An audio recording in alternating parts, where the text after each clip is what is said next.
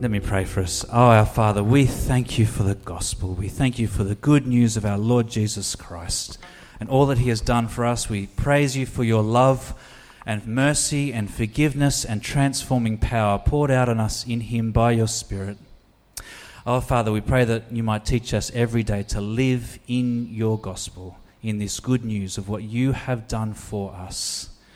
And Father, we pray today, especially as we think about uh, what the work that we might engage in in our lives, we pray that we might do that in the gospel too. So thank you for the opportunity we have to gather together in Jesus' wonderful name. Amen.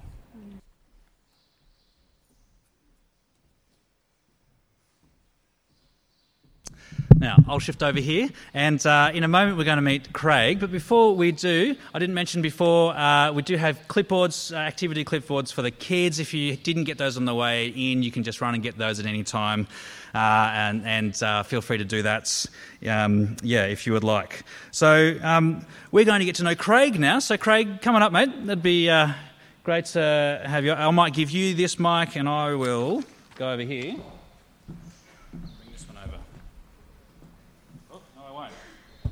We can share. We'll share.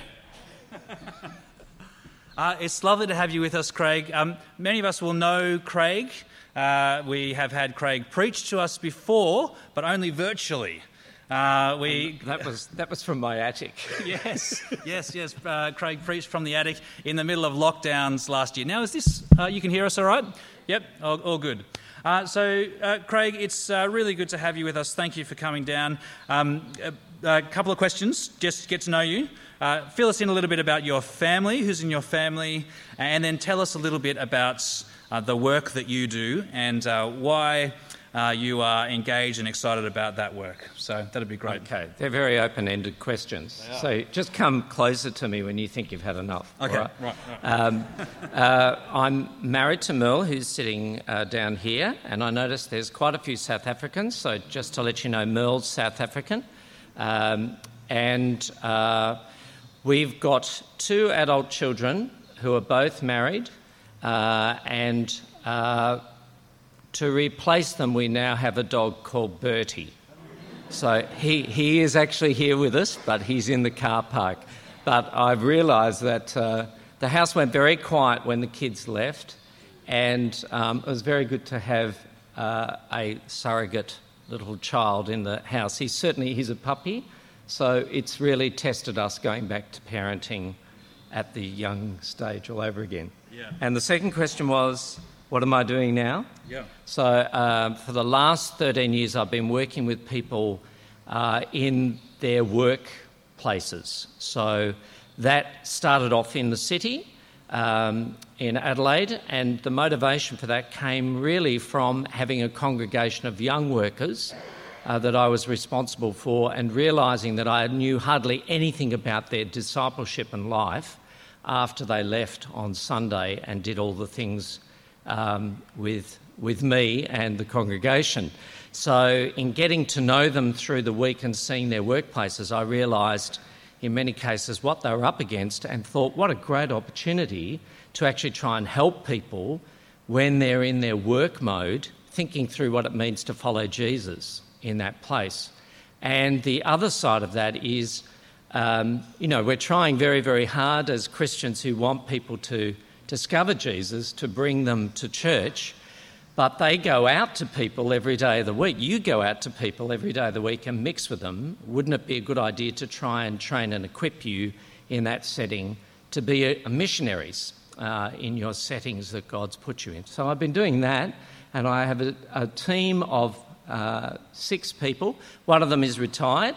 Um, who loves what she's doing. She's working with young women and helping them uh, enter back into the workforce after they've had kids and they're thinking about coming back part time. And uh, we work out of an office in the city, and, uh, but we by no means are restricted to that CBD, and certainly with COVID, that's really put a bullet through uh, thinking that you can just do a ministry in a CBD in the city to workers. So um, we work with anyone who wants to work. Yeah. Wonderful. Yeah, that's uh, really encouraging to hear. And um, Uh, so, uh, over the last m- a couple of months as a church, we've been uh, looking at the big picture of the Bible's story. And so, today I, I think it's going to be a great opportunity to take one topic, the topic of work, uh, and think about how that big picture of the Bible's story influences the way in which we think about this topic, not just our paid work, but all the kind of work that we engage in. Um, so, really, yeah, looking forward to uh, hearing your reflections on that. Um, I might get you to sit down because we're going to watch a video now to introduce the organisation Engage Work Faith, uh, which is the organisation that uh, Craig has started up and now leads. Uh, and uh, just uh, this video will give you a bit of a taster for what Engage Work Faith does. So.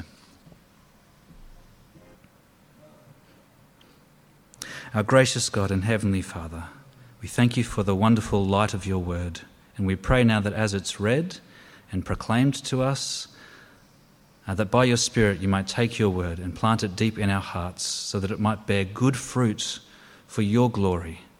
In Jesus' wonderful name. Amen. Uh, we have a number of Bible readings today. Uh, they'll all be up on the screen. If you've got your physical Bible, it might be a bit of flicking, but that's fine, and Sarah's going to read them for us. Thanks, Sarah.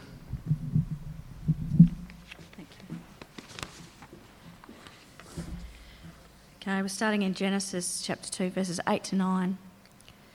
Now the Lord God had planted a garden in the east, in Eden, and there he put the man he had formed. The Lord God made all kinds of trees grow out of the ground, trees that were pleasing to the eye and good for food. In the middle of the garden were the tree of life and the tree of the knowledge of good and evil. Genesis 2 15 to 17. The Lord God took the man and put him in the Garden of Eden to work it and take care of it. And the Lord God commanded the man, You are free to eat from any tree in the garden, but you must not eat from the tree of the knowledge of good and evil, for when you eat from it, you will certainly die. Genesis 3 17 to 19. To Adam he said, Because you listened to your wife and ate fruit from the tree about which I commanded you, you must not eat from it. Cursed is the ground because of you. Through painful toil, you will eat food from it all the days of your life. It will produce thorns and thistles for you, and you will eat the plants of the field. By the sweat of your brow, you will eat your food until you return to the ground, since from it you were taken. For dust you are, and to dust you will return. And then from John chapter 5, verses 1 to 18. Sometime later, Jesus went up to Jerusalem for one of the Jewish festivals. Now, there is in Jerusalem near the sheep gate a pool, which in Aramaic is called Bethesda, and which is surrounded by five covered colonnades. Here, a great number of disabled people used to lie the blind, the lame, the paralysed. One who was there had been an invalid for 38 years. When Jesus saw him lying there and learned that he had been in this condition for a long time, he asked him, Do you want to get well? Sir, the invalid replied, I have no one to help me into the pool when the water is stirred. While I'm trying to get in, someone else goes down ahead of me. Then Jesus said to him, Get up, pick up your mat, and walk. At once the man was cured. He picked up his mat and walked. The day on which this took place was a Sabbath. And so the Jewish leaders said to the man who had been healed, It is the Sabbath. The law forbids you to carry your mat. But he replied, The man who made me well said to me, Pick up your mat and walk. So they asked him, Who is this fellow who told you to pick up, pick it up and walk? The man who was healed had no idea who it was, for Jesus had slipped away into the crowd that was there. Later, Jesus found him at the temple and said to him, See, you are well again. Stop sinning, or something worse may happen to you. The man went away and told the Jewish leaders that it was Jesus who had made him well. So, because Jesus was doing these things on the Sabbath, the Jewish leaders began to persecute him. In his defense, Jesus said to them, My Father is always at his work to this very day, and I too am working. For this reason, they tried all the more to kill him. Not only was he breaking the Sabbath, but he was even calling God his own Father, making himself equal with God.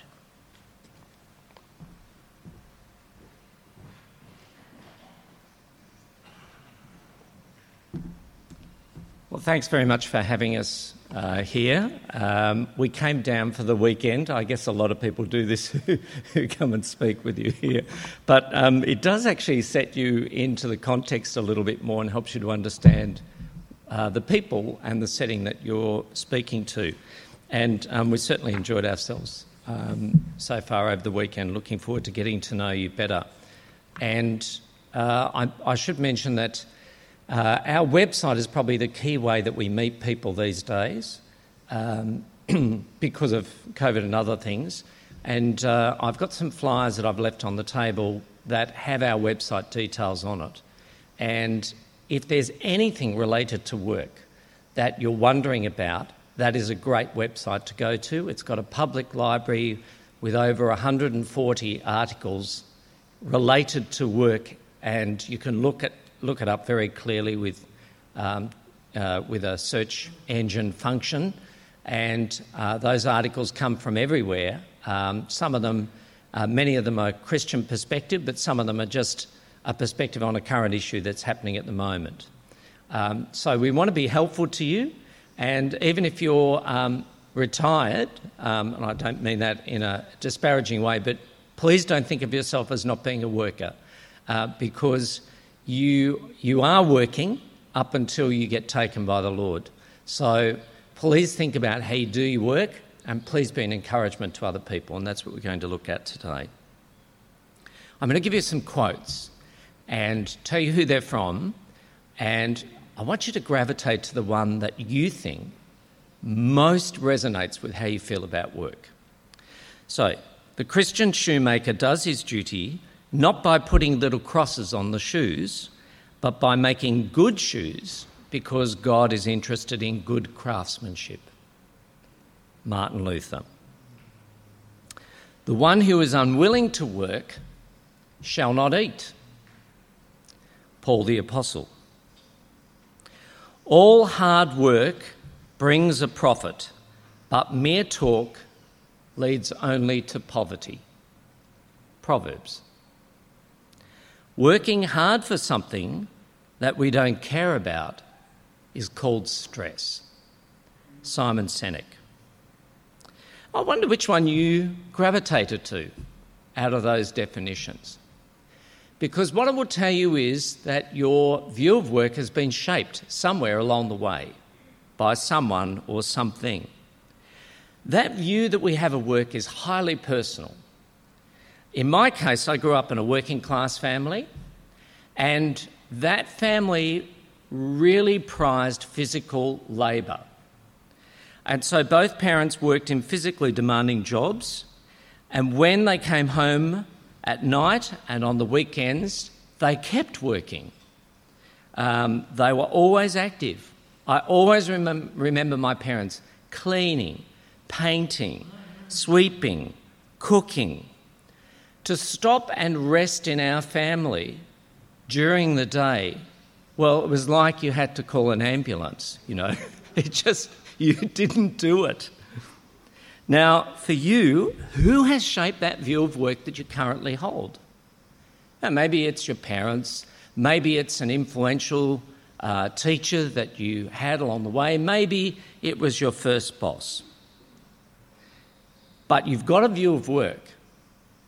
Daniel Doriani, in his book, Work, Its Purpose, Dignity and Transformation, supplies a great definition here. He says, and you can see it on the screen work is not merely about making a living while avoiding sin, it's about extending the kingdom rule of the Lord Jesus Christ. Now, I suspect that our view of work is shaped unwittingly more by our culture and our family and our personal history than it is by the Word of God. So, we're going to have a look today at what God has to say about work. We've probably heard everybody else's view of what they think work is, so why not have a look at what God says? And maybe by doing that, it could help you reshape some of the areas in your understanding of work that need to be addressed. And it also might be useful so that you can be more helpful to other people who are wrestling with their view of work. So, to do that, you have to start at the end. And the final picture of the Bible is not really that dissimilar to what most human beings are longing for and have been striving for throughout their work life, and that is rest. Rest from their labours. A mate of mine, he bought a house on the Yorke Peninsula with some money that he got when his father in law died. And he used to tell me he lived for Friday nights when he could pack that car with the family, the fishing rods, and his dog and head off to what he called was paradise. It felt like as soon as he'd nailed it, his wife contracted an aggressive cancer and she was gone within months. And the bottom fell out of his world and he went and sold the property. You see, God's picture of rest eclipses anything that we have settled for as paradise. So often, what we try and settle for falls so far short of our own expectations. C.S. Lewis, the famous writer, once said, We're like children who are content to make mud pies in our backyard when we've been offered a holiday by the sea. We're far too easily pleased. Far too easily pleased. That great longing that's inside of you, perhaps that brought you down here to, you know, South Australia's version of paradise. Maybe that desire to sail the Great Barrier Reef or to live off the grid and live off your own organic produce when everybody else has to be in a bullpen. Well, that, that longing is simply an echo of what God is really wanting for you. It's what He's put in your DNA. And it's a shriveled up view of paradise often that we settle for. How so? Well, now we can go back to the beginning. And if you have a look at Genesis again, in the opening book of the Bible, we meet God, and guess what? He's a worker. 35 times in chapter 1, God is working. And then when we get to chapter 2, it says this now the Lord God had planted a garden in the east in Eden, and there he put the man he had formed, and the Lord God made all kinds of trees grow out of the ground, trees that were pleasing to the eye and good for food. Now I think we can just skip over this because it's so familiar to us often as Christians. But I want you to just reflect on how radical the idea is here that's being presented. Most of the other creation stories of this time do not present God as a worker. The gods are lolling around on their chaise lounges being fed grapes by human beings. And human beings are the ones who do the dirty work. Particularly manual work was perceived as being bad. You may um, have heard of Greek mythology, and you may know some of the stories, but if you know Pandora's box, the story of Pandora's box, Zeus gives to Pandora, um, this woman that's first woman created, he gives her a box and he says, You can have the box on one condition that you don't open it. Well, you know what's going to happen with this, don't you? So she opens what she's not meant to open, and out comes death and decay and guess what else? Guess what else? Work. So, work in Greek mythology comes from the same place as death. Now, the ancient world thought that work was a curse. That's where they started from. And you really don't have to go far in 2021 to find people who still think like that. And Genesis flies in the face of what many people think about their work. God makes us from the earth. Here we see God with dirt under his fingernails. He's digging, he's planting, he's, he's getting his hands dirty, and it's good. Genesis 1 and 2 tell us that all work, whatever it is, has dignity, even the most menial tasks, because God Himself is a worker. And please note that there's nothing mentioned so far about how much you get paid for it. As his image bearers, God creates us to mimic him. We work, we cultivate, we keep, we steward, we fill, and work in that sense is a great blessing. You think about the paramedic who's trained to come and pick you up from the middle of a car trauma. What a blessing to have him or her trained to do that. Or what about the person who goes into a, a firm that's folded as an auditor and can bring order out of chaos uh, in, in, in that liquidated company? Think about the people who are going to pick up your rubbish around Victor this week and take it somewhere else and sort it. Work is a good thing, and when we work, whether it's paid or not, we're simply stewarding this world and collaborating with God and reflecting something of the nature of our Creator. But of course, that is only half the story, isn't it? Because work is now a good thing gone wrong. And after the first human beings disobeyed God by eating from the one tree they're told not to, chapter 3, verses 17 to 19, record the impact, particularly on us and our relationship to the world. And it says this Cursed is the ground because of you. Through painful toil, you will eat of it all the days of your life. It will produce thorns and thistles for you. You will eat the plants of the field. By the sweat of your brow, you will eat food until you return to the ground, since from, from it you were taken. For dust you are, and dust you will return to. I'm curious here because I think five times here in three sentences, eating is mentioned. Eating is the way that sin enters human life, and now the punishment is in the eating. What was once provided for must now be struggled and sweated for and toiled for. And the frustration, I don't know whether you felt this, of providing food on the table for yourself or for others is a constant reminder of that faithful, disobedient act of eating. Think about it. You know, in every way, at every level, this world is out of sync now. And as we try and apply ourselves to work in it, we can't work it properly. And it's a frustration. Last year, in the middle of the pandemic, our phone line went dead which meant the internet went dead, which for this little bunny trying to run a ministry from home caused me to be in a great flap. So, of course, I got on the phone queue to the call centre of my provider and I secured a visit of a technician. The technician came on a Saturday morning, which was a relief. You know, I thought I was going to have to wait till Monday.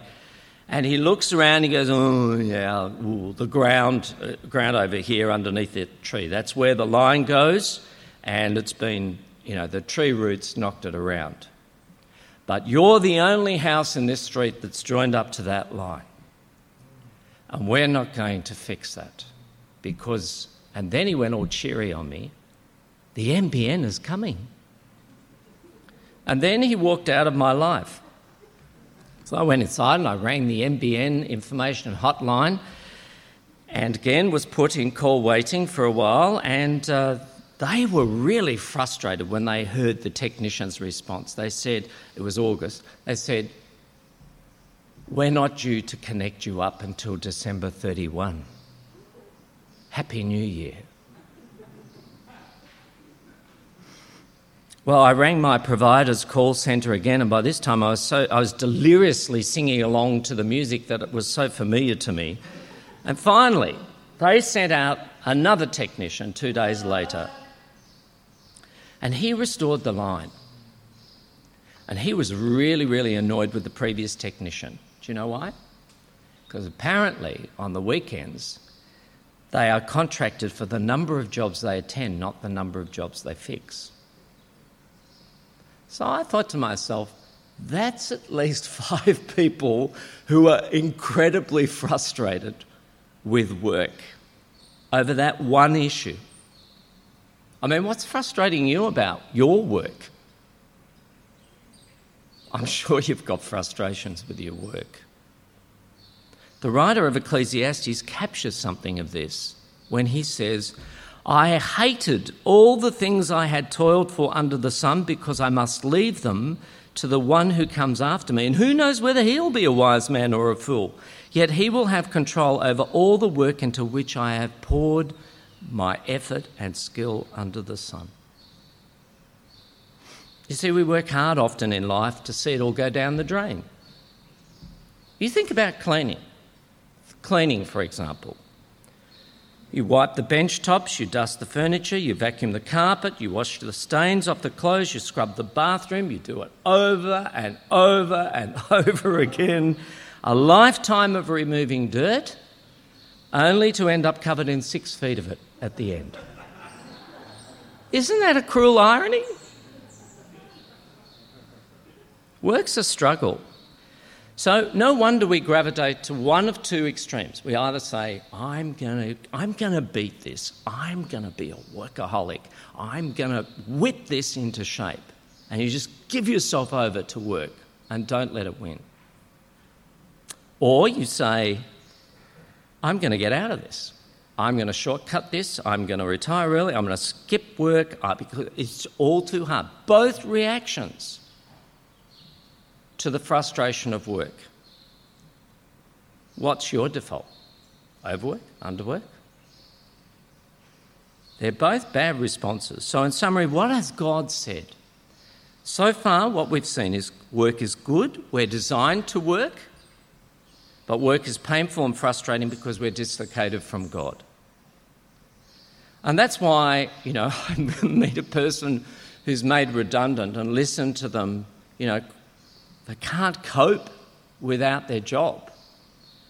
And then you go back and see them a month later after they've landed their dream job. Now they're squealing about their workload that they've got. You think things, things change so quickly in a month.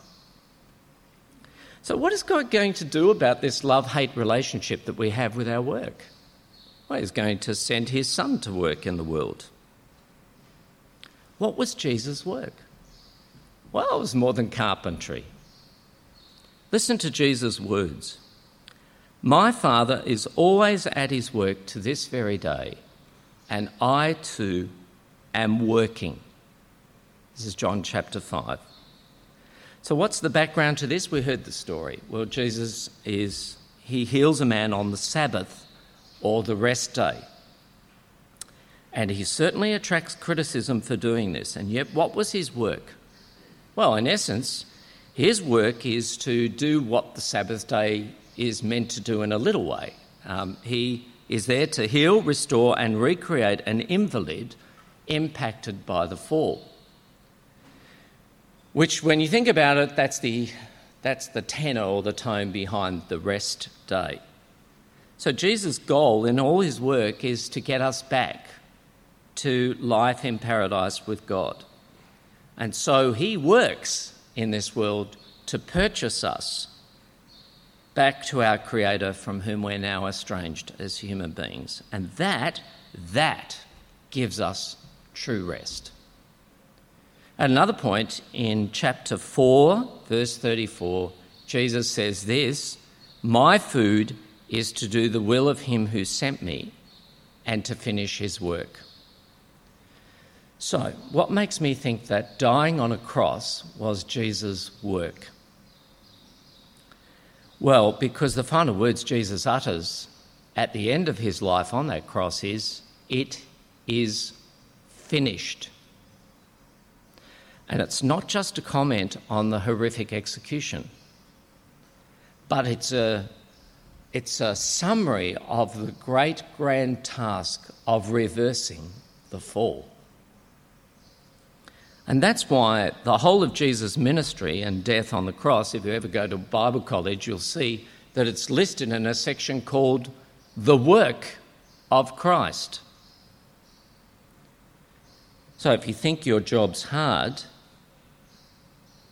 then think again. Ultimately, Jesus did the hardest work to secure the ultimate rest for us. How do you know if it worked? You know, that's a good question to ask, isn't it? How do you know it worked? Well, we'd have to start reversing the effects of the fall. Because if there's anything that makes a mockery of your work, it's going to be death. Jesus' resurrection tackles that head on. And it's far more than a party trick, it's the surest sign that Christ's task that he did really, really worked. And it's the forerunner of many resurrections to come. You know, as the mob were closing in on the night before Jesus died, he reassured his disciples with these words. He said, Don't let your hearts be troubled. Trust in God and also in me. In my Father's house are many rooms. If it were not so, I would have told you, I'm going to prepare a place for you. Prepare a place for you. I don't know whether you've ever stayed in an Airbnb and you go into the place and you see all those little touches that people have done to make your visit extra special. You know, a, a fire in the corner set up, some homemade soup in the fridge, you know, chocolates. You know, what, does that say to it? It says they're, they're invested in us, their guests. This is what Jesus says. Of all the pictures you could paint to depict heaven, the dominating one that the Bible comes up with is rest. What does God do after creating our world? Rests. What is lost at the fall? Rest. What eludes human beings ever since? Rest. And what does Jesus hold out to weary workers? Come to me, all who are heavy laden, and I will give you another job. Rest. Isn't that what most people are hanging out for in this world? If you don't believe me, then just take another look at that person with the spring in their step, humming to themselves on a Friday, knowing that they're going on three weeks' holiday. See, we're, we're created to work, but we're wired for rest. Rest is much, much more than the absence of work. I mean, you can go and lie on a beach at Port Douglas and be about as restful as a dog with fleas. Not at peace, not at ease with yourself, with other people around you, with your Maker. Rest, real rest, is when you're reconciled to yourself, with others, with God's Son, Jesus Christ. It's the ultimate in delayed gratification. It is really the superannuation of those who understand spiritual things. A follower of Jesus can really work in this world because they're invested in the much greater work of people being reconciled back to God. And really, that's what makes a person prepared to cross that line and stick their neck out and talk about Jesus to their workmates because they know what they're really after and what they're striving for. And they know that what Jesus gives is indispensable to a life of work. Made for work, work's gone wrong. Christ comes with his mighty work to secure our rest. Now, what sort of rest? I mean, how, how do you fit heaven into all this? This is an area where Christians diverge. You know, what's the future look like for us when it comes to work? And it's really all about how much continues and how much doesn't when we leave this world and head to our true home. We know that marriage is a creation ordinance. It was there at the beginning, but Jesus tells us that it won't be there in heaven. So clearly, some things go through and other things don't. But if you read the book of Revelation, I think you could safely conclude that there won't be wedding planners in heaven.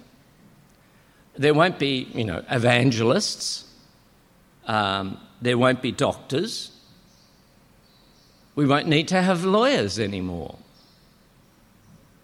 To try and predict which elements will continue and which ones are going to be consumed, well, you know, you could start that now and that'll keep you going until Jesus comes back. But here's a couple of deductions I've made from this about the future of work.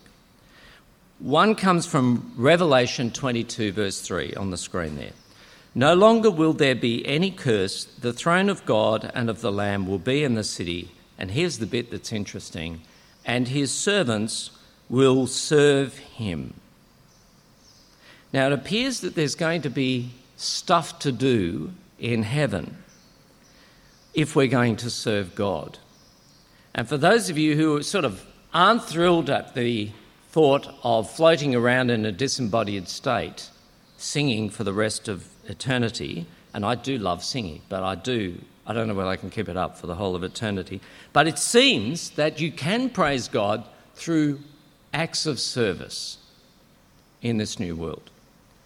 Another thing, some of the work that we do in this world will get incorporated into the new heavens and the new earth.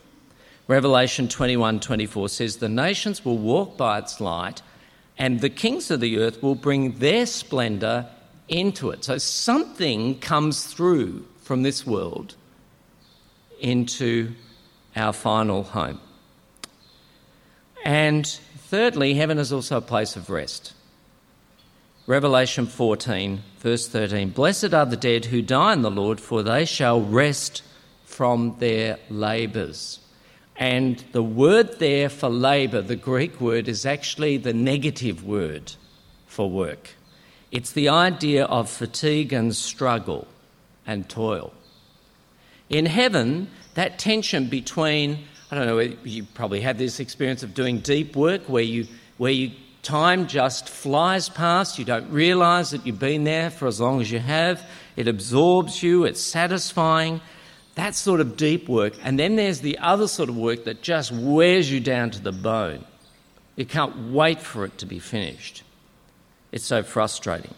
That, that tension will finally be resolved because work and rest are not opposites.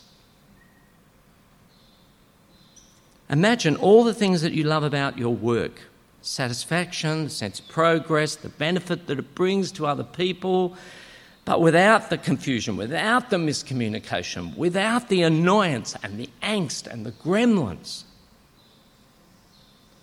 And that's why the chorus of heaven will be thank God it's Monday, not Sunday. Oh, sorry, thank God it's Monday, not Friday. Christians can take a long haul view of work, I think. Christians often make some of the best workers in this world precisely because they're not pumping this world to give them everything they want. Some Christians I meet have a comprehensive, logical, and well thought out worldview of why they work. Do you? Do you? Do you share that with others around you when they express their joy or their frustration with what they're doing with their life and their jobs? You know, if there's a most natural and logical way to go deeper with people, it's over your, your perspective on work and why you're here and why you're doing it and why you think it's so frustrating and what you really enjoy about it. It's just such an easy transition. The unspoken fear lurking just below the surface for many human beings, I think, is that they think, I'm pouring my sweat and my time into this, but I've got no idea whether it will amount to anything. God's words offers an alternative to that, doesn't it? Let nothing shift you. Always give yourselves fully to the work of the Lord because you know that your labour in the Lord is not in vain. Let's pray. Father God, thank you for work. Thank you for being a worker. Thank you for making us in your image. Help us to remember the great privilege we have of bearing your image as we work. Thank you that you have redeemed us through the work of your Son and that we will enjoy true work and deep work through to heaven. Amen.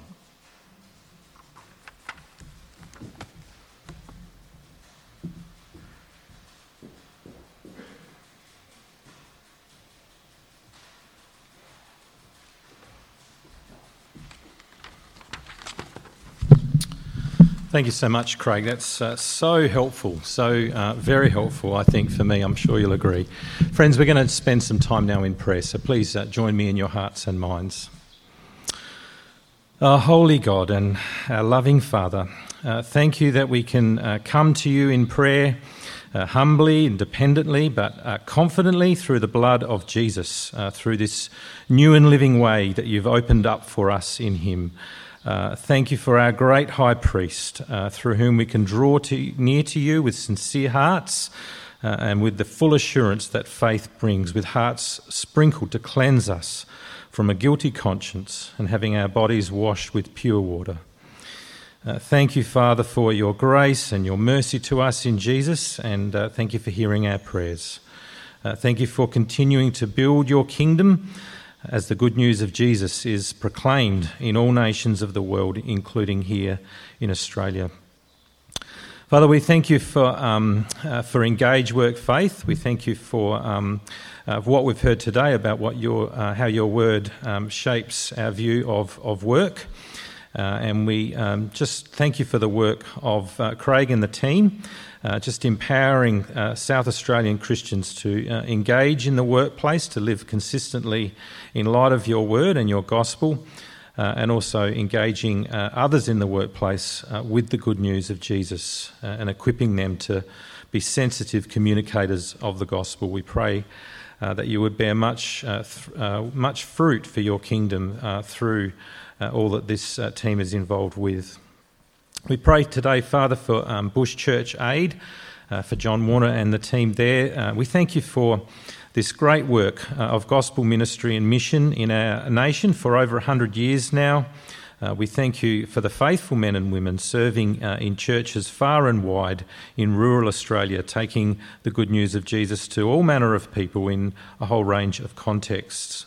Uh, we pray that many more uh, folk through them would come to know and trust in Jesus and to grow to be more like him uh, with lives uh, that increasingly bear fruit for your glory. Uh, we thank you for our own network, the Trinity Network of Churches. Uh, we pray uh, today for just a few of the churches.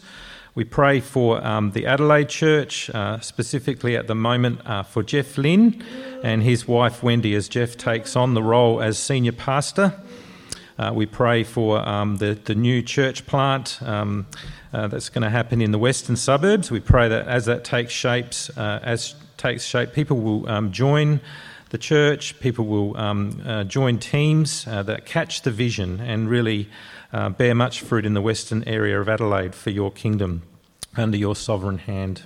For Colonel Light Gardens, we thank you for the nine guests who attended their recent life series exploring who Jesus is uh, some for the very first time. Please continue to work in their hearts and minds uh, by your Spirit, bringing them to faith in Jesus and growing them in it. Uh, for Modbury, we um, thank you for the many people who just completed their welcoming course recently. We pray that those who attended uh, will catch the vision of the church there and uh, join a community group and begin serving on a team so that the work of the gospel can flourish in that northeastern area and many more people can be saved. Uh, and for Paraka, we really give you thanks for their first year as a church, um, celebrating their first birthday later this month. Uh, we give you great thanks for what you're doing there. Uh, and we also pray for, um, for Grammy, who's recently stepped into uh, leading the venue team there. Please help Grammy just settle into that role and serve you uh, faithfully in, in that. Uh, for us here at Victor Harbor, uh, we pray, Father, that you would just continue your transforming work in us through your gospel, uh, growing us together in maturity in Jesus, uh, making us more and more like him. Uh, we pray for our home groups kicking off again this week in a new term, uh, gathering as we gather together in our homes and dig deep into your word. We pray that we would be powerfully shaped as a church family by your word in 1 Corinthians this term, and that we'll grow in unity and maturity uh, together. Um, please continue also your work, your transforming work in our young people, our kids, and our youth, uh, drawing them to faith in Jesus and growing them up in, uh, in Him. Um, we uh, pray for our youth home group, for Sam and Naomi who lead that. Please uh, really bless uh, our young folk there and really anchor them in their faith in, in the Lord Jesus. Uh, we also pray for Trinity Youth uh, with all the network, Trinity, uh, the youth from all the network churches gather on a Friday night every fortnight. Please uh, bless that time and please bear much uh, fruit through that too. Father, thank you for your extravagant love and grace and mercy to us in Jesus. Um, please continue um, your work in us um, so that the body of Christ may be built up until we reach uh, unity in the faith and the knowledge of the Son of God and become mature, attaining to the whole measure of the fullness of Christ. And now to you, Father, who are able to do immeasurably more than all we ask or imagine, according to your power that is at work within us. To you, our Father, be glory in the church and in Christ Jesus throughout all generations, forever and ever. Amen.